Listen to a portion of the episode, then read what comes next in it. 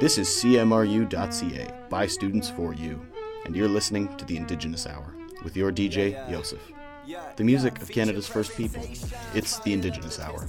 I feel like. Business trips to Hollywood, I don't do no vacation. When the drop go platinum, I'ma hit the hesitation. Anyone who doubted, I go Lilla with the blazing. Hey, hey, hey, welcome to a podcast of the Indigenous Hour with Joseph Sampson. This is a half hour collection of what I view as the peak and best moments of my four week show. Please enjoy this as much as I did. Up first for you, we have a interview that I had with my close friend Alyssa Hassett, who came into the show and told us about her acting career. Please enjoy this interview. I'm here with a special guest, a close friend of mine by the name of Alyssa Hassett. How you doing, Alyssa? Pretty good. How are you? Oh, I'm doing great. I'm doing great. I'm doing great. I'm doing great. I'm doing great. Uh, so tell us a bit about yourself, Alyssa. What do you do? Uh, well, for work, I am an actress. An, an actress. That's that's impressive. Impressive. Yes. Impressive. Where do you act? Um, right now, I act on television in TV dramas. Wow. Yeah. Okay. Okay. Okay. Okay. Okay. What got you into acting mostly? Um, well, when I was a kid, I was actually really, really shy. So, in an effort to get over my shyness, I wanted to audition for the school play to kind of challenge me. And once I did that, I kind of really found a love for acting on the stage there, and I decided I wanted to pursue it. Ah, so it's been like a lifelong like passion of yours. Yes, it has. I see. I see. I see. I see. I see. I see. If you could be in like any production, what would you be in? Um, I would love to be in Criminal Minds because that's my favorite TV show. Why Criminal Minds in specific? Um, I don't know. I just really like it. Unfortunately, the show was canceled, so that's not possible to be on. But you know, Indeed, Yeah. indeed it is. Indeed it is. Unfortunately, it is a good show. It is a good show. yes, it is. It is a good show. Did you have any like people inspire you to act, or was it just like you came across it and you loved it?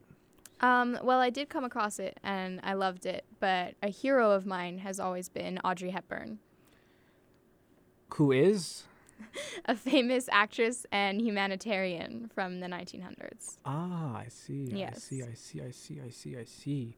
What about her really made you inspire her? Um, honestly, I was inspired by her before I got into acting because of all of her humanitarian work um, with uh, UNICEF and the work she did helping the French or no, the Dutch resistance in the Second World War. But then as I got into acting, I learned more about her acting in famous shows like Breakfast at Tiffany's, and I just fell in love with the way she performed. So honestly. Amazing. Amazing. Is there anyone else up there that you'd put in that like really inspired you to, or is it just like her and her alone? Um, it's pretty much her and her alone. Obviously, there's many great actors and actresses out there, um, but Audrey Hepburn has always been my number one inspiration. Ah, I see. I see. I see. I see. Anything recent you've been working on that you want to tell us about, or Um, not that I can tell you about, but um, my past shows that I can tell you about is my first TV show that I was on was Heartland on CBC, and then A Teacher on FX and Hulu, and then Joe Pickett, and then Rent a Groom for Hallmark.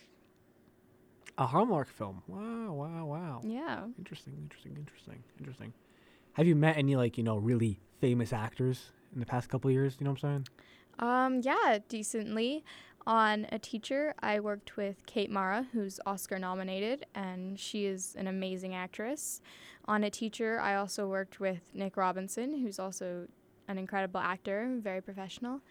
Um, and a couple others on my recent projects that I can't talk about at this moment. I see. I see. Secretive indeed. Yes. Uh, do you mostly film here in like Lower Alberta, or is it like a international thing, a Canadian thing? What's the? How is it? Um, decently. It started more local because when I first got on television, I was in high school, so I had to like stay around here because I couldn't drive. Um, but I am in the Canadian Actors Union ACTRA, so I can go anywhere in Canada. And if I did book an international film, it could be arranged for me to fly to different countries and film that. Have you filmed in, any other countries? No, I have not. Not yet. Mm, So like I'm assuming the furthest you've been is like Toronto, Vancouverish, probably. Yes. Uh, if you had the opportunity though, would you, you know, take Ab- your like fly out where? Absolutely. I mean, I think that's a great experience. You get to travel and work at the same time. That's cool. And Anywhere specific in mind? Um, well, somewhere I've always wanted to travel to is definitely Greece. I don't know, it seems so pretty. I just really want to go there. So that'd be really cool to film a movie there, so I would get flown there for free. have you been to Europe? Like, yes, I have been to Europe. oh, where have you been? Where have you been? um, well, I have a lot of family in Ireland, so I've gone to visit them. I've been to Amsterdam, I've been to France, I've been to Belgium, I've been to England, I've been all over. Wow, Mhm. wow, traveling a lot. Okay, Yeah. okay, okay. So is like Hollywood not the move? Or are you more into like the European scene, or like what's happening there? Um, well, most of the acting business is definitely done um, in either Hollywood or Vancouver, so it is definitely more local. Ah, I see, I see, I see, I see, I see. Okay, okay. Hmm. So, as of right now, from like what you can tell us, of course, what would you say has been like the biggest achievement, the, like the biggest film you've been in? You know what I'm saying? Um, well, as far as biggest film, I honestly don't know what the ratings, but my biggest achievement personally and for myself was Rent a Groom for Hallmark because that was my first role where I was part of the main cast and had a character that I could really um, bring to life and make my own. And I really loved working on that film. Mm. Are there any other characters that have you know really stuck with you? Um, I mean, all of them in their own way, even as like small roles. I mean, on a teacher, when I played this very small role, it was an SOC character. Her name is Diana. Um, that was just really fun experience. It was when I was younger, kind of learning the ins and outs of the acting industry, and I mean, it always sticks with you in a way. Every role. Nice, nice, nice. So, moving on from acting, what else do you do? Any other passions you have? Uh, well, I'm currently enrolled at Mount Royal University for journalism. Ooh, why journalism is in specific? Um, I've always had a passion for writing and have been good at it. So I wanted to get a degree in something that would allow me to use my talents like that. Ah, I see, I see, I see. So you're gonna be like a journalist and an actor in your future. Is that what you're thinking? Maybe I'm not sure. I just knew that I did want to get a university education from a young age. I always knew that I wanted to go to university. So even if I have a steady career in acting, I still very much value education and wanted to go into that. So I don't really know what my future holds for me, but who knows? I'm excited. Nice, nice, nice, nice, nice. Okay, okay, okay. Any hobbies you have in specific, or yeah? Um, I don't have too much time for hobbies between school and acting. Understandable. yeah, not at the moment. Okay, okay, okay, okay. And before I see you off, any like bucket list things you've wanted to do? Bucket list things I've always wanted to do. You know what? I'm scared of heights, but I wouldn't mind going skydiving just once. Skydiving. Wow, that's a big one. That's a big one. Yeah, it seems kind of scary, but like just once in my life, just to say I did it, you know? Fair enough. Fair enough. Fair enough. Any other fears you want to tell us about, or you want to keep those a bit secretive? Um, I, I think I'll keep those secretive. I, I am not going to let you know my fears, Joseph. That's fair. That's fair. That's fair. Yeah. And with that, I'm gonna have to sadly bid you adieu, Alyssa. yes, it has I know you're been very sad. has been great talking to you. Thank you very much. Up next for you, what I have is uh, a little, you know, minute or two of me just talking about the legendary Buffy Sainte-Marie and her legacy and what she's done to really been innovative and push past all that's been thrown against her. Uh, it was a great talk, in my opinion. I loved it a lot, so I hope you do too. Born in 1941 out of a reserve in Saskatchewan, Buffy Sainte-Marie has gone down as one of, if not the greatest Indigenous singer in all of Canadian history. It's been a while since we've seen actually Buffy Sainte-Marie release an album, or any new songs actually. 2017 was her last release, I believe. But even to this day, though, her songs still like get awards from like back in the 80s and in like the 60s. It's really crazy. She really did, yeah, she really is still as popular as she was back then. But even considering that, there was a point in time where Buffy wasn't seen as in such a good light as she was before. Back in the 50s, when the Vietnam War was still happening and Buffy was in her 20s, she was releasing protest songs against the war, and it was not taken very well to the point where she was blacklisted on several, and I mean several and multiple American radio shows, and she was not played at all like in, in North America. But like even while being blacklisted by the government itself, uh, Buffy still like released songs that were hits, and like she was covered by Elvis Presley, Barbra Streisand, Courtney Love, and even like Morrissey. And it's kind of crazy how she had these great like famous and like phenomenal singers cover her songs, even though she was blacklisted, finding a way to you know get past what people wanted her to do and stay silent and really making a voice for herself. And knowing her accomplishments and knowing how great she is and popular she is, it might not come as a shock that she was the first ever Indigenous woman to ever win an Academy Award, which just goes to show how like innovative she was and how much ahead of her, ahead of her time she was. Because even nowadays, it's not that often you see Indigenous people winning Academy Awards, and she like won them. Not to mention she has countless Junos. She even had like a spot on Sesame Street where she and like Big Bird would like talk like all the time. It was yeah, it's, it's great. It's great. So up next, uh, I'm throwing a little warning in right now that we're talking about little dark, grim topics. So if you want to skip that, sure. I'm leaving in the warning that I had originally in there too. Um, so you just hear it twice to make sure you actually pay you're actually hearing it. But um, uh, talking about the residential school specifically, more about what was found on May 28th, 2021, and the unmarked gravesite. Uh, it is not the lightest topic. It's very saddening. So if you don't like that kind of stuff, I'd advise you to skip forward in the show. A little bit of a warning here. Uh, we're going to be talking about residential schools and the children in specific. So if you don't want to hear anything too dark, I'd advise you to probably tune in a little bit later. Thank you very much. Now, where do I start with this? On May 28th, 2021, two like just over 200 unmarked burial sites in Kamloops were found of children's bodies in residential from residential schools was a real real blow to the moral of Canada. Uh, we're known for being, you know, very wholesome, being very hospital, being very nice. And it really is a dark, dark, dark chapter in our lives, and it's it's really sad to bring up, but it really has to be talked about. We have to bring justice to this, right? We have to acknowledge what happened. We can't be ignoring it. Um, uh, these schools were absolutely horrendous. Uh, children were forcibly taken from their homes, of course, by RCMP. Um, like countless kids over generations and generations were uh, stripped of their culture, stripped of their livelihood, their parents, their family. They were taught like immoral things, and it just it's truly, truly like disheartening, and it really hurts everyone. You know what I'm saying? Like it's it, these are kids. You know what I'm saying? Like like imagine your child or your, your baby cousin. Imagine if he was taken from your family, right? And then he was taught like what they were taught, how like taught like that, like the white way was the right way, and like that where they're from, they're going straight to hell. You know what I'm saying? Like, like those kind of things, like that, like is truly, truly like it's messed up. It's messed up. Um, and just like the numbers themselves are like truly just like they're they're they're they're horrible. Um, uh, the thing that said like roughly 90 to 100% of all kids suffered either physical, emotional, or sexual abuse. Keep in mind, these were churches. These, these, these kids were being taken care of by priests and nuns, and they were facing sexual abuse. Like, uh, not to mention emotional and physical abuse, but still, like, it is, like, these children were, like, literally, like, abused, abused, like, to extreme points. Like, most people can't even, like, physically imagine how bad it was. You know what I'm saying?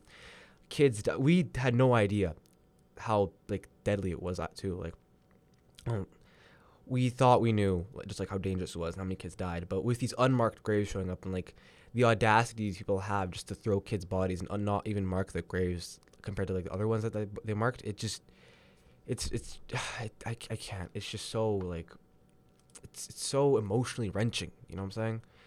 Um, and then to make it worse, if like the 200 unmarked graves were it, from May, from May this year weren't enough, literally weeks later in June, I believe, in Saskatchewan, they found another school that had 751.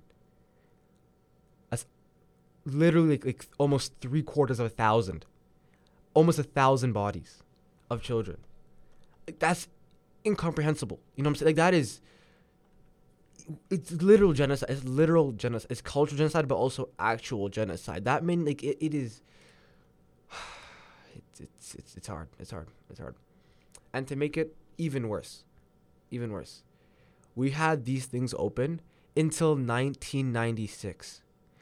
I know people who were alive in 1996 and think that there were kids in residential schools still. And we look back saying, oh no, this was like, is a past thing. It wasn't a past thing. Literally, like less than 30 years ago. Less than, it was like 20, what? That's like 25 years ago? That's 25 years ago. Kids were being taken from their families still. Kids were being thrown into schools and indoctrinated in our country, in this nation, a nation known for being proud to have immigrants, a nation known for being hospitable, a nation known to be a bastion of freedom, a nation known to be welcoming and take in anyone from anywhere. But when it comes to our own people that were here before us, we throw them aside and disregard them. And the lasting effects from that are still visible to this day. Indigenous people are disproportionately po- uh, in more poverty compared to other people of other races and people of other uh, stat people of, of, of, other situations. And it's and we a lot of times we look at it like that's how is how it is but that's like it, it was a situation situation caused to them. They weren't they didn't choose that path. They these were great these people had a lifestyle and it was stripped from them and their children and now like a lot of them have lost their way and a lot of them disconnected and it just hurts.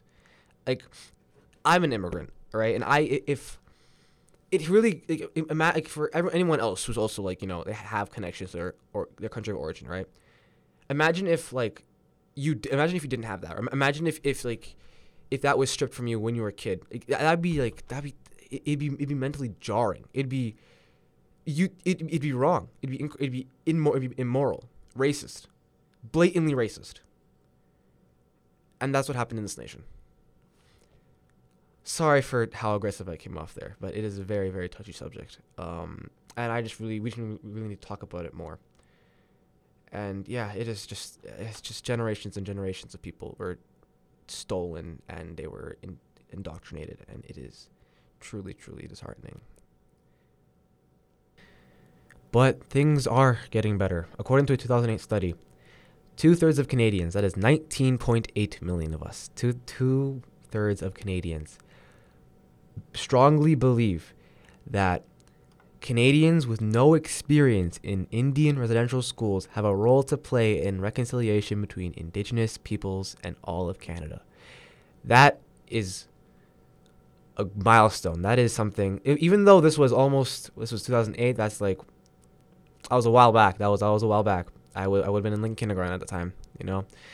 But like yeah, still, it is it's great to hear that there are people in Can- there is a large majority of Canadians who believe that this is something that needs to be fixed, talked about, and really reconciled. Up next for you, what I have in store is uh, on more of the same note. It's not really a more positive note, but we'll get to a more positive note after this. But on much of a, much of the same note, we have uh, talk about a, a, a conversation I had with myself about Jayli Wolf and her experiences through life, her struggles, etc. Um, also talking about the 50 scoop and more about that relationship we have and that debt we owe to the indigenous people. Jayli Wolf is a singer actress who literally has actually been through hell and back. Uh, her music stands as a testament to her struggles, the struggles of her of her like her ancestors and like her also direct family as well. Um, when she was born, she was not raised by her actual birth mother and father. Uh, she was snatched up and she was raised by a sort of Christian doomsday cult, uh, right? And she was guilt tripped, she was indoctrinated, and it was really, really an oppressive time of her of like her life. And she really speaks of it like uh, like she, she speaks of it a lot but yeah, and and she like struggled a lot through it. Um, when Jayli left home after realizing that her personal beliefs and her like mental state was worth more than what her fake family was, because she realized they weren't actually, because she knew they weren't actually her family family. Um, she left with her partner, partner at the time, and uh, they went to the city, had a life. Right? They unfortunately parted ways, and I'm going different ways. But it helps Jayli Wolf to really make her way into the music industry, gave her a lot of confidence, and she came out with some absolute bangers. She has an angelic voice, right? Um, she's made several songs. Uh, the uh, ones I played on my show were t- uh, specifically "Hush" and "Child of the Government." Uh, "Hush" was uh, mostly about uh, her actual like experiences. It was, meant to be about her struggles, and um, the way how her and how how her family she grew up with wasn't accepting of her uh, sexual orientation, but also just like her ideologies and her personal beliefs, and it was a very oppressive, toxic, and abusive relationship. Um, after that, I believe I played right after it was Child of Government. Child of Government, which I played like two weeks back, was about the 60s scoop, which was literally uh, when indigenous kids in the 60s were scooped up for their scooped up from their homes and thrown thrown scooped, scooped, sorry they were scooped up from their homes by the Catholic and Canadian government, uh, the Catholic Church and Canadian government, and were thrown uh, into foster homes all over the country, right? Uh, so similar to residential, so it was during the resident, residential schools time period, but they weren't throwing them into schools per se. They're just throwing them into foster families. This is what th- this practice, which happened up until the 90s, was what caught uh, Jayli Wolf, and that's why she was raised in a different family than her actual parents. Fortunately, though, after some searching and after finding herself and looking out for her, and looking out, looking out for her family, she found them eventually, and her, her father, and her biological mother have been reconnected. But like at the same time, she speaks of how this is fortunate for her, but many, and I mean many Indigenous people, go put in the same amount of hours she put in to find their family. They put in this even more work than her, and they are unsuccessful at finding them. You know what I'm saying? Uh, and it's just it, just goes to show what we've done to like these people, right? And like how incons- inconsiderate uh, we were as a nation. And I understand a lot of pe- a lot of people listening to this, because uh, like of course it's in Canada, right? A lot of people listening in Canada might say, "Oh, but I just moved here. What does that have to do with me?" And that's fair, right? But at the same time, once you take that oath, you are now a Canadian citizen. I personally am an immigrant as well, right? Um, but once you take the oath, you are a Canadian citizen, and th- by that means you take on the burden and the responsibility that uh, the burden and responsibility and the consequences specifically of actions done by this nation previously, right? Um, so yeah, uh, that's why this is, just goes to show more as to why we need to have more conversations and really need to look at what we did. Because a lot of people only think that we, we only think that residential schools were the only thing that we did to these to these people. But we did so many more things. And even then a lot of people overlook residential schools and how bad they were right? So like it just goes to show how much we really really really need to actually look at our history and know what and know what this nation did and really try to actually seriously cough cough talking to Justin Trudeau seriously actually try to you know reprimand that relationship we had with them, not make holidays and then fly to Mexico and chill there. Up next, to change the pace from the past two depressive segments, uh, from the Iniskim Center, I had Dion Simon, the Medicine Trail coordinator of uh, here on the show, to talk about a mural he made up at Westgate of a buffalo and a mountain range. Truly beautiful. Again, if you have time, go look at it. We were talking about the we were talking about the mural, but afterwards we uh, I allowed him to talk about uh, Canadian society as a whole and how we try to go through reconciliation and such. And it really was a great conversation. Uh, please get a listen. Thank you very much. Yes, I am doing very well today. Thank you. That is amazing, amazing. uh, why don't you tell me a little bit about yourself to begin with? Yes, absolutely. I am. Uh, uh, well, I'm originally Plains Cree from the Maskwacis Ermineskin uh, Treaty 6 Nation and uh, born and raised Plains Cree. My mother is a Cree woman, and my late father is from the Piikani Nation, so I do have uh, some blood relatives uh, here in these southern Alberta parts. And um, I, it's, it's an honor to be here on the, tre- on the traditional lands of the Niitsitapi peoples. And um, I've been in these areas for the last uh, two decades and uh, met my wife here, Francesca Simon, who is the administrator for the Wellness Center, and have been the Medicine Trail coordinator of the Iniskim Center for the last 10 years. And uh, January 3rd will be my 10 year anniversary. Okay, okay. If I, if I, remember correctly, Treaty 6 is just north of Treaty 7 territory? Yes, that is correct. Nice, okay. Um, so, as of recent, I've heard that you've made a mural of sorts out by Westgate. Yes, uh, yes. I was um, I was commissioned to do a mural in that area, which is uh, just uh, before you exit the west gate on the right hand side, uh, uh, right by the uh, security wall, and uh, commissioned to do a mural there to represent one how we how we're looking at indigenizing Mount Royal University and the campus, and two something that that the, the that, the passerbyers could could could look at and receive some some inspiration and some um, uh, just to feel that, uh, that, that that tranquility and that welcoming uh, here in campus. Nice, nice, nice. So, um, what inspired you to do to depict what you depicted in your mural? Well, we we often see that uh, in these traditional areas, Treaty Seven territory, uh, the buffalo is is symbolized and um, uh, adorned uh, in in many traditional ways, and the Blackfoot uh, have followed the the path of the buffalo for for many many years. And so here we look at the buffalo as the modern education, and um, uh, and so we look at we look to the buffalo uh, for a source of survival, uh, food, sustenance, and as well for our uh, characteristics to become, uh, to find that strength, that wisdom in, in our journey, in our path. And so my illustration of the buffalo combines of two imageries, which is a mountain scenery, and uh, that creates the form and the outline of a buffalo. And so together we see the silhouette of a buffalo and the mountain to represent that uh, to represent that journey, that walk that we do have uh, here on um, here in Mount Royal campus. That's that, that, that that's amazing. Um, of course, if you have time and you don't typically walk by Eastgate, please do take the time to talk by Eastgate. Oh, sorry, Westgate. My apologies. Westgate. Take a look at it. It is uh, it, it's great. Um, now, I have another question for you, uh, Dion. Uh, so, working, uh, not working, sorry, uh, ca- uh, being of Aboriginal descent, right? Um, of course, I, I am not, right? So I feel like whenever I t- whenever I speak of these issues, I don't have that connection, right? So, if, is there anything you like to say, just about like what's been happening recently, like the reconciliation projects, et cetera, just like in general about like that sort of way of life?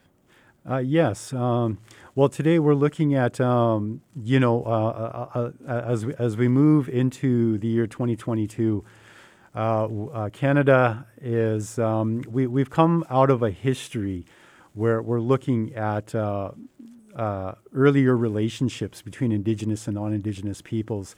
And in the last, the last 16 years, uh, we've been we've been looking at um, understanding the the the atrocities of colonization, assimilation. We've been looking at the impacts of the um, of, of, just the uh, uh, the, uh, the cultural landscape, the indigenous cultural landscape being changed over the last number of years.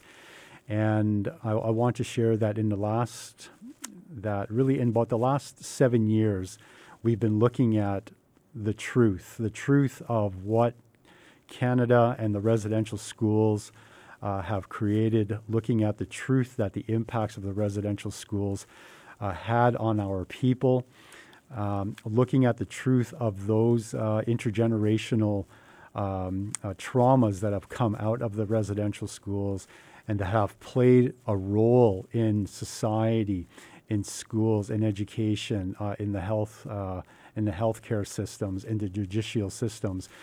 Uh, and so we're looking at we're looking at sharing our truth, our stories uh, with uh, with uh, non-Indigenous peoples, uh, old or new to Canada.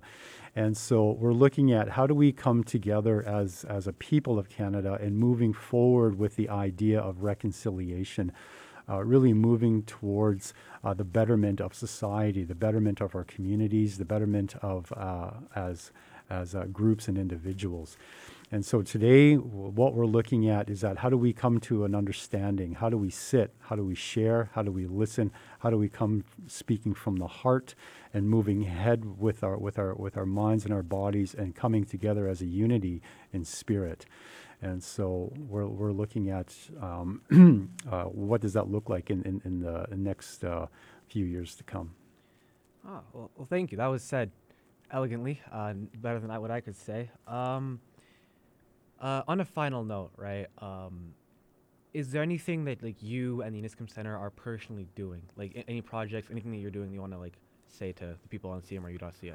Yes, well, the Iniskim Center is a cultural resource. It's a uh, uh, an indige- uh, it's a center for Indigenous, for First Nations, Métis, and Inuit students, and we provide the uh, we we provide a, a, an academic uh, an academic guide uh, for new students wanting to come in to continue education, but we're um, we're a center for uh, a, a, cultural resource and many other additional resources for Indigenous students here on Mount Royal campus.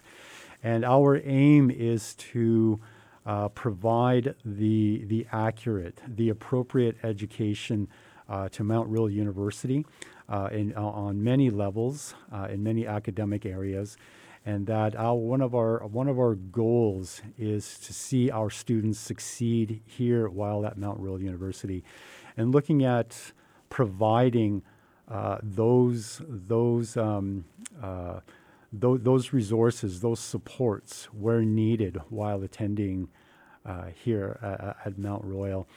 And um, uh, the Iniskim Center plays a huge role in looking at uh, being a part of the annual events um, uh, in, in terms of, our, like, for an example, our Orange Shirt Day, our, our walk with uh, missing and murdered Indigenous women in our communities, uh, advocating on behalf of Indigenous uh, uh, populations, um, and being a voice for one of 600 plus nations here in Canada.